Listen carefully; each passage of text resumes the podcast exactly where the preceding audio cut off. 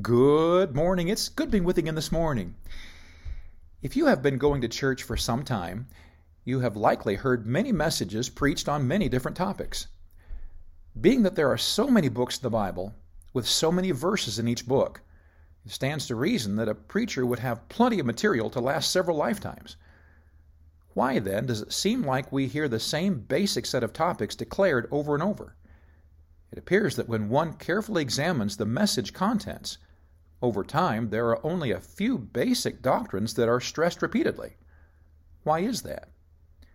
Why, with so much material, are the same basic set of truths being emphasized? Well, I believe that we can get a relatively simple answer from the Word of God. From Genesis to Revelation, God takes and teaches His readers rather large chunks of truth. For instance, Genesis is a book of beginnings. We can run there to get an idea of the foundation of God's plan and policies. Though there are many intricate parts, there is one overall theme running throughout the book. God wants His children to be thoroughly grounded on major truths. Then, as they grow, they will learn more and more of how those truths work together to bring God glory and to perfect us into the image of His Son. God's truths seem to be repeated throughout the Scriptures, over and over, being developed from many different angles, that we might be completely indoctrinated in them. Peter spoke to this concept in 2 Peter 1, 11, 1 12 and 13. Wherefore I will not be negligent to put you always in remembrance of these things, though ye know them, and be established in the present truth. Yea, I think it meet, as long as I'm in this tabernacle, to stir you up by putting you in remembrance Peter told his readers that it was his purposeful plan to keep coming back to the basics in his preaching and teaching. As long as God gave him breath, he would be reminding them of those things.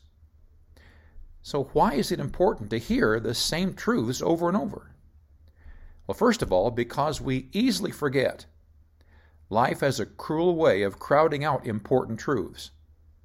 When urgent situations scream, they tend to get your attention. Our days seem to be filled with responding to urgent cries of life while pushing off important truths to a later time. God knew we would need to be reminded because we forget. Also, we need to be reminded because we often underestimate the importance of those truths. Once again, life can so easily redefine what seems important to us. We begin making decisions based on what we see before us, ignoring the foundational truths God sought to instill in us. That is why Peter said he was going to continue reminding his audience. And that is why we need to be in church faithfully, so that we can be reminded of those things that God is determined to be most important. God bless you today. I love you.